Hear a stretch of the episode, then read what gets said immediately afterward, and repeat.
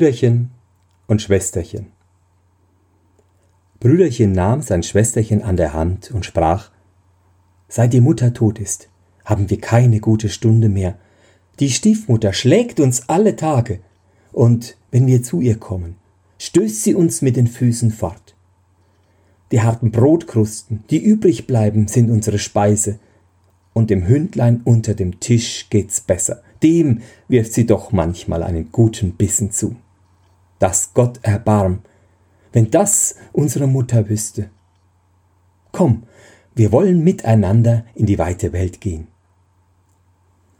Sie gingen den ganzen Tag über Wiesen, Felder und Steine.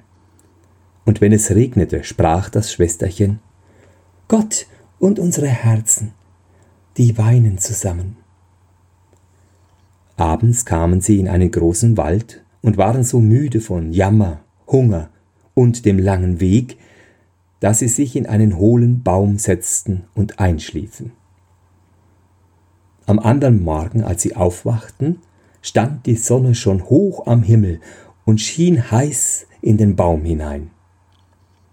Da sprach das Brüderchen Schwesterchen, mich dürstet, wenn ich ein Brünnlein wüsste, ich ging und tränk einmal, ich mein, ich hört eins rauschen. Brüderchen stand auf, nahm Schwesterchen an der Hand, und sie wollten das Brünnlein suchen.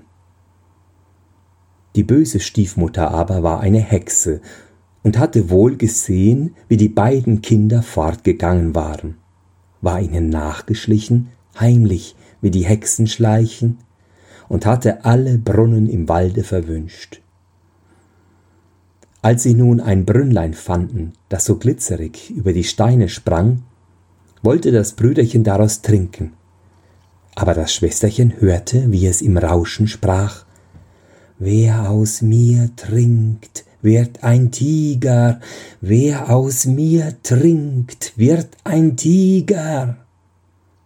Da rief das Schwesterchen Ich bitte dich, Brüderchen, trink nicht, sonst wirst du ein wildes Tier und zerreißest mich. Das Brüderchen trank nicht, ob es gleich so großen Durst hatte, und sprach Ich will warten bis zur nächsten Quelle. Als sie zum zweiten Brünnlein kamen, hörte das Schwesterchen, wie aus dieses sprach Wer aus mir trinkt, wird ein Wolf, wer aus mir trinkt, wird ein Wolf. Da rief das Schwesterchen Brüderchen, ich bitte dich, trink nicht, sonst wirst du ein Wolf und frissest mich. Das Brüderchen trank nicht und sprach, ich will warten, bis, bis wir zur nächsten Quelle kommen, aber dann muss ich trinken. Du magst sagen, was du willst, mein Durst ist gar zu groß. Und als sie zum dritten Brünnlein kamen, hörte das Schwesterlein, wie es im Rauschen sprach, Wer aus mir trinkt, wird ein Reh, wer aus mir trinkt, wird ein Reh. Das Schwesterchen sprach, Ach, Brüderchen, ich bitte dich, trink nicht, sonst wirst du ein Reh und läufst mir fort. Aber das Brüderchen hatte sich gleich beim Brünnlein niedergekniet, hinabgebeugt und von dem Wasser getrunken und wie die ersten Tropfen auf seine Lippen gekommen waren, lag es da als ein Rehkälbchen. Nun weinte das Schwesterchen über das arme, verwünschte Brüderchen, und das Rehchen weinte auch und saß so traurig neben ihm. Da sprach das Mädchen endlich Sei still, liebes Rehchen, ich will dich ja nimmermehr verlassen.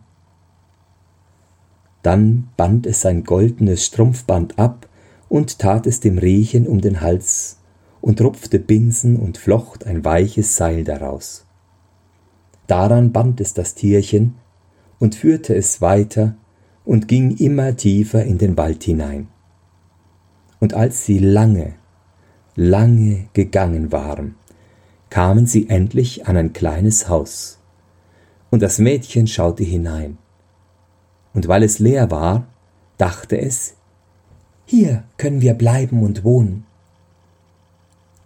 Da suchte es dem Rehchen Laub und Moos zu einem weichen Lager. Und jeden Morgen ging es aus und sammelte sich Wurzeln, Beeren und Nüsse, und für das Rehchen brachte es zartes Gras mit, das fraß es ihm aus der Hand, war vergnügt und spielte vor ihm herum. Abends, wenn Schwesterchen müde war und sein Gebet gesagt hatte, legte es seinen Kopf auf den Rücken des Rehkälbchens, das war sein Kissen, darauf es sanft einschlief.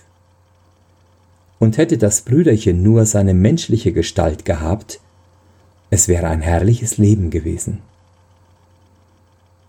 Das dauerte eine Zeit lang, dass sie so allein in der Wildnis waren. Es trug sich aber zu, dass der König des Landes eine große Jagd in dem Wald hielt. Da schallte das Hörnerblasen, Hundegebell und das lustige Geschrei der Jäger durch die Bäume, und das Rehlein hörte es und wäre gar zu gerne dabei gewesen. Ach, sprach es zum Schwesterlein, lass mich hinaus in die Jagd, ich kann's nicht länger mehr aushalten. Und bat so lange, bis es einwilligte. Aber, sprach es zu ihm, komm mir ja abends wieder. Vor den wilden Jägern schließ ich mein Türlein, und damit ich dich kenne, so klopf und sprich, mein Schwesterlein, lass mich herein. Und wenn du nicht so sprichst, so schließ ich mein Türlein nicht auf. Nun sprang das Rehchen hinaus und war ihm so wohl und war so lustig in freier Luft. Der König und seine Jäger sahen das schöne Tier und setzten ihm nach. Aber sie konnten es nicht einholen. Und wenn sie meinten, sie hätten es gewiss, da sprang es über das Gebüsch weg und war verschwunden. Als es dunkel ward, lief es zu dem Häuschen, klopfte und sprach Mein Schwesterlein, lass mich herein. Da ward ihm die kleine Tür aufgetan. Es sprang hinein und ruhte sich die ganze Nacht auf seinem weichen Lager aus. Am andern Morgen ging die Jagd von neuem an. Und als das Rehlein wieder das Hüfthorn hörte und das Hoho der Jäger, da hatte es keine Ruhe und sprach Schwesterchen, mach mir auf, ich muss hinaus. Das Schwesterchen öffnete ihm die Türe und sprach Aber zu Abend musst du wieder da sein und dein Sprüchlein sagen. Als der König und seine Jäger das Rehlein mit dem goldenen Halsband wieder sahen, jagten sie ihm alle nach. Aber es war ihnen zu schnell und behend. Das währte den ganzen Tag. Endlich aber hatten es die Jäger abends umzingelt, und einer verwundete es ein wenig am Fuß, so dass es hinken musste und langsam fortlief. Da schlich ihm ein Jäger nach bis zu dem Häuschen und hörte, wie es rief Mein Schwesterlein, lass mich herein. und sah, dass die Tür ihm aufgetan und alsbald wieder zugeschlossen ward. Der Jäger behielt das alles wohl im Sinn, ging zum König und erzählte ihm, was er gesehen und gehört hatte. Da sprach der König, Morgen soll noch einmal gejagt werden. Das Schwesterchen aber erschrak gewaltig, als es sah, dass sein Rehkälbchen verwundet war. Es wusch ihm das Blut ab, legte Kräuter auf und sprach, Geh auf dein Lager, lieb Rehchen, dass du wieder heil wirst. Die Wunde aber war so gering, dass das Rehchen am Morgen nichts mehr davon spürte. Und als es die Jagdlust wieder draußen hörte, sprach es Ich kann's nicht aushalten, ich muss dabei sein, so bald soll mich keiner kriegen. Das Schwesterchen weinte und sprach Nun werden sie dich töten, und ich bin hier allein im Wald und bin verlassen von aller Welt. Ich lass dich nicht mehr hinaus so sterbe ich hier vor Betrübnis, antwortete das Rehchen. Wenn ich das Hüfthorn höre, so meine ich, ich müsste aus den Schuhen springen. Da konnte das Schwesterchen nicht anders und schloss ihm mit schwerem Herzen die Tür auf. Und das Rehchen sprang gesund und fröhlich in den Wald. Als es der König erblickte, sprach er zu seinen Jägern Nun jagt ihm nach, den ganzen Tag bis in die Nacht, aber dass ihm keiner etwas zuleide tut. Sobald die Sonne untergegangen war, sprach der König zum Jäger Nun komm und zeige mir das Waldhäuschen. Und als er vor dem Türlein war, klopfte er an und rief Lieb Schwesterlein, lass mich herein.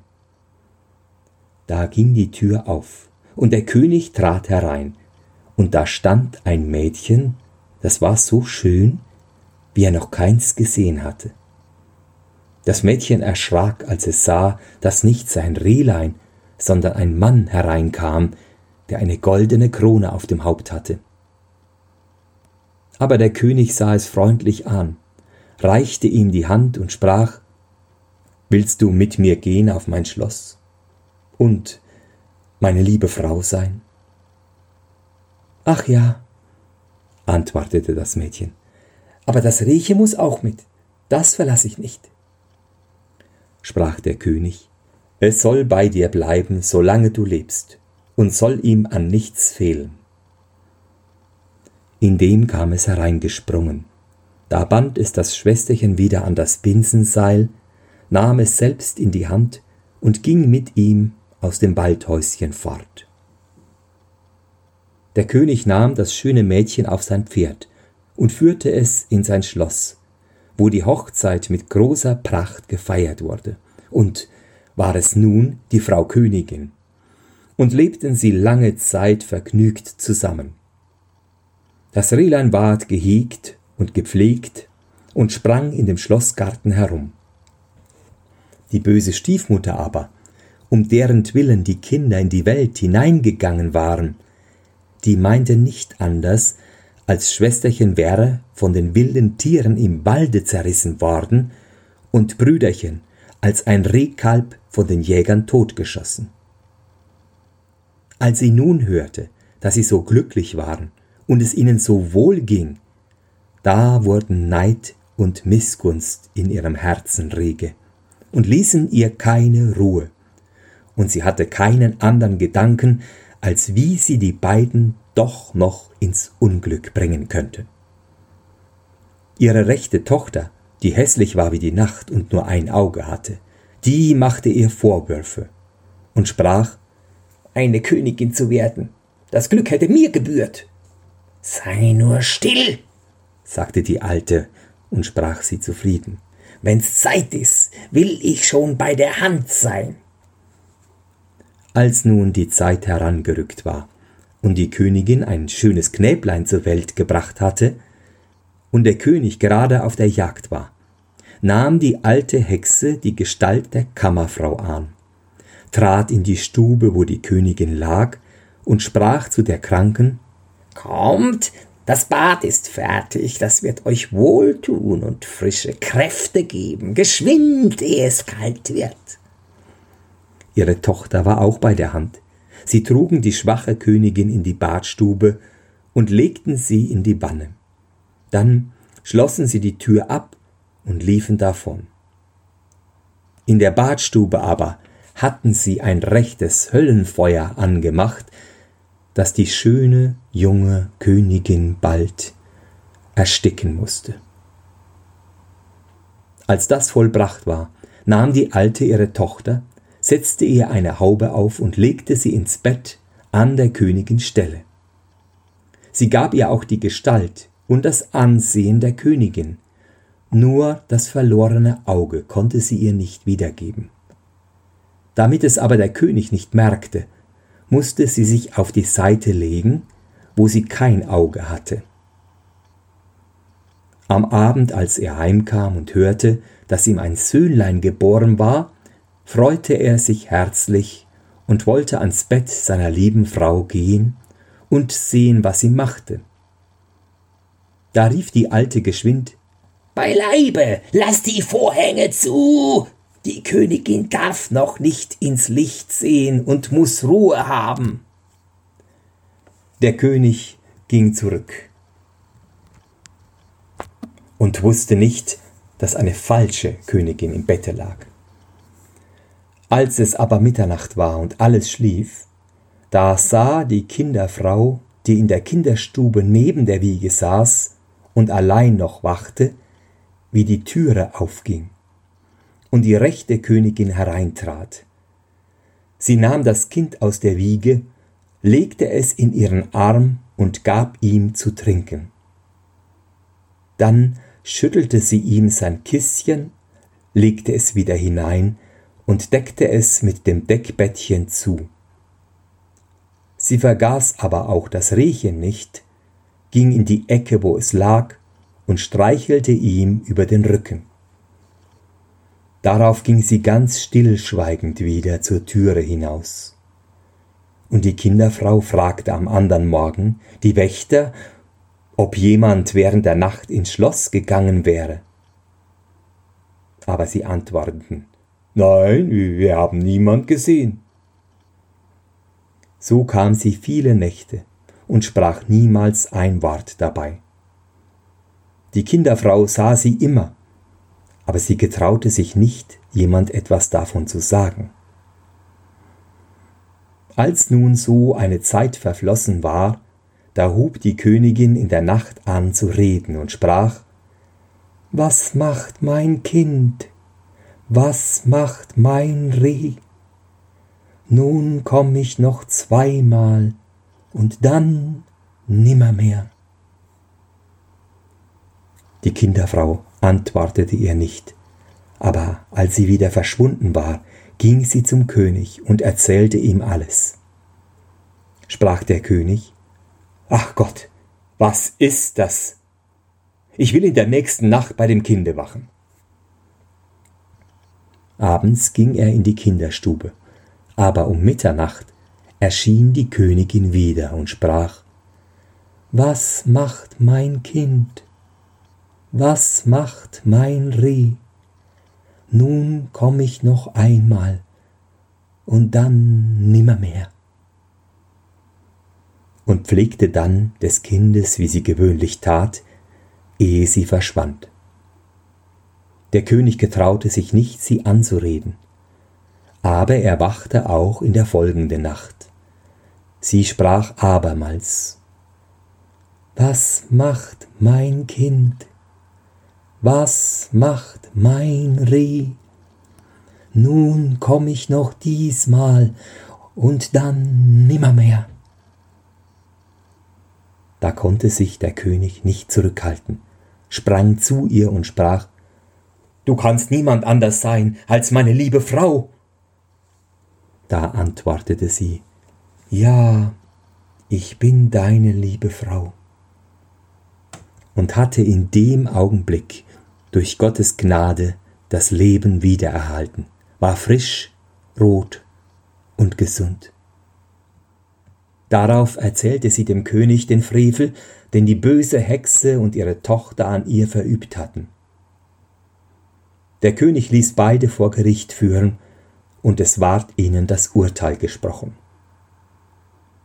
Die Tochter ward in Wald geführt, wo sie die wilden Tiere zerrissen, die Hexe aber ward ins Feuer gelegt und musste jammervoll verbrennen. Und wie sie zu Asche verbrannt war, verwandelte sich das Rehkälbchen und erhielt seine menschliche Gestalt wieder. Schwesterchen und Brüderchen aber lebten glücklich zusammen bis an ihr Ende.